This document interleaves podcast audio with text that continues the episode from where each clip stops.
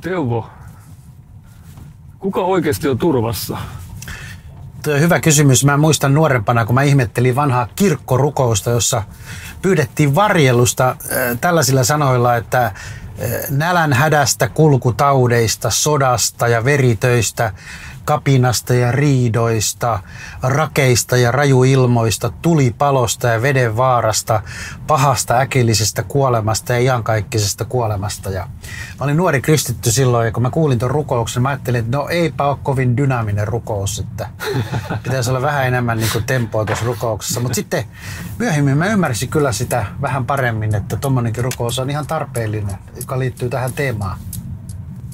Mitä sä ajattelet, mikä on niin yhteiskunnan rooli tuossa tilanteessa? Mä kävin tota kymmenisen vuotta sitten niin valtakunnallisen maanpuolustuskurssi, joka on ehkä paras kurssi, mitä mä oon koskaan käynyt. Ja silloin mä tajusin yhden asian, ja se on se, että miten valtavan paljon yhteiskunnassa tehdään työtä sun ja mun ja meidän turvallisuuden eteen. Ja se tarkoittaa sitä, että tälläkin hetkellä maalla ja merellä ja ilmassa ja kybertodellisuudessa niin oikeasti valvotaan meidän turvallisuuden eteen. Ja, ja me tiedetään, miten politiikassa puhutaan perusturvasta ja sosiaaliturvasta ja, ja tota, yhteiskunnalliset ongelmat saa aikaan turvattomuutta ja turvattomille perheille on turvakoteja ja, ja, ja tota, autoja myydään turvallisuudella. Tämä sunkin auto on varmaan kaikki turvamitotukset täyttävät. Tässä ei ole ainoastaan tätä turvavyötä. Todennäköisesti jonkinlaista tyynyt tuot hyppäisi esiin, eikö niin? Huomaatko, miten meidän e- turvallisuuden eteen tehdään todella paljon töitä. Samanaikaisesti kun meidän elämän perustuu pitkälti todella näihin turvamäärityksiin, niin tota, samanaikaisesti on mielenkiintoista, että ihminen on turvattomampi kuin koskaan. Ja siksi turvallisuudella käydään kauppaa, sitä myydään, meitä pelotetaan, pelotellaan, sillä tehdään tuota bisnestä kaiken maailman turvajutuilla. Sulle tulee suoraan ovelle myymään uusia saranoita ja väitetään, että rosvot tulee nyt saranoiden puolelta, kun ennen ne tuli suoraan oviaukosta. Niin tämä on, tota, tää on se maailma, että tällä turvallisuudella turvallisuuden tunteella tehdään valtavasti kauppaa. Ja tässä on sitten se, että kun me nuoremmat, ne nuoremmat, jotka ei ole niinku kuullut kuin isovanhemmilta raatteen tiet ja kollaat, niin, niin meitä häiritsee sitten turvallisuudella tämmöiset sanat tai mua, mun ikäluokkaa ja suakin häiritsee. Muistatko tämmöiset sanat kuin Estonia? Joo. Muistatko Myyrmänni? Joo, joo. Konginkangas? Kyllä. Kauhajoki? Kyllä. Jokela? Kyllä. Ja niin edelleen. Nämä on sanat, jotka häiritsee sun turvallisuutta, koska näissä paikoissa kaikissa on tapahtunut jotakin suurta, jotka liittyy turvallisuuteen.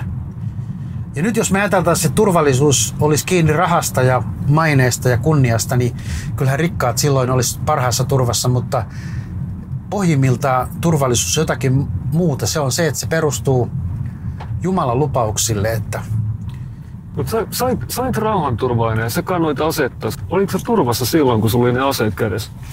Mä muistan, kun mä olin aikanaan Syyriassa ja mä ajan siellä semmoisella vakoneerilla semmoisella autolla ja meillä oli sisävalot sitten, jotka piti sytyttää aina kun illalla pimeällä ajettiin ja syyrialaiset sotilaat pelkäs pimeässä tulevia autoja. Mä näin kaukaa, kun se oli vartioasema, missä oli syyrialainen sotilas ja sillä oli Kalasnikov-rynkkyjä. Sitten se näki mun auton, mutta se ei nähnyt niitä mun auton sisävaloja ja se ei tiennyt, että täällä on sinibarettini mies tulossa.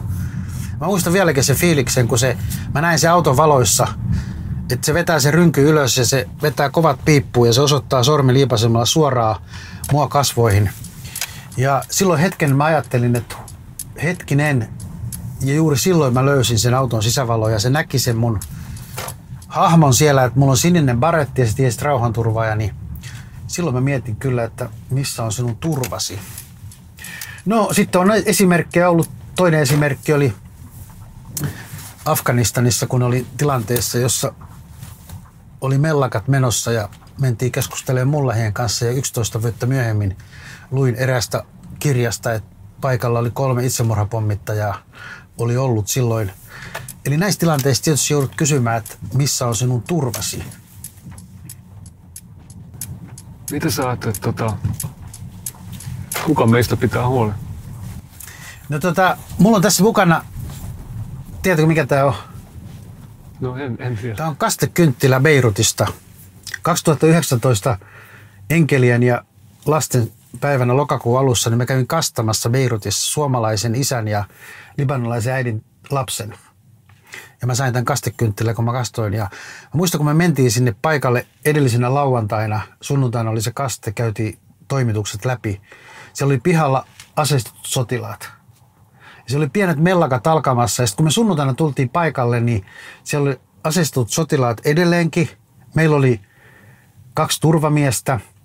Siellä palo renkaita, siellä, siellä oli piikkilankoja vedetty ja siellä oli mellakat menossa. Ja siellä oli lisää poliiseja ja sotilaita ja juhlaväki tuli myöhässä ehkä 15-30 minuuttia. Ja tunnelma oli jotenkin semmoinen turvaton. Mm. Mutta sitten siellä oli yksi, joka oli täysin turvassa. Se oli se pikku Sofia, joka kastettiin kasteen armoliittoon. Hän oli täysin turvassa.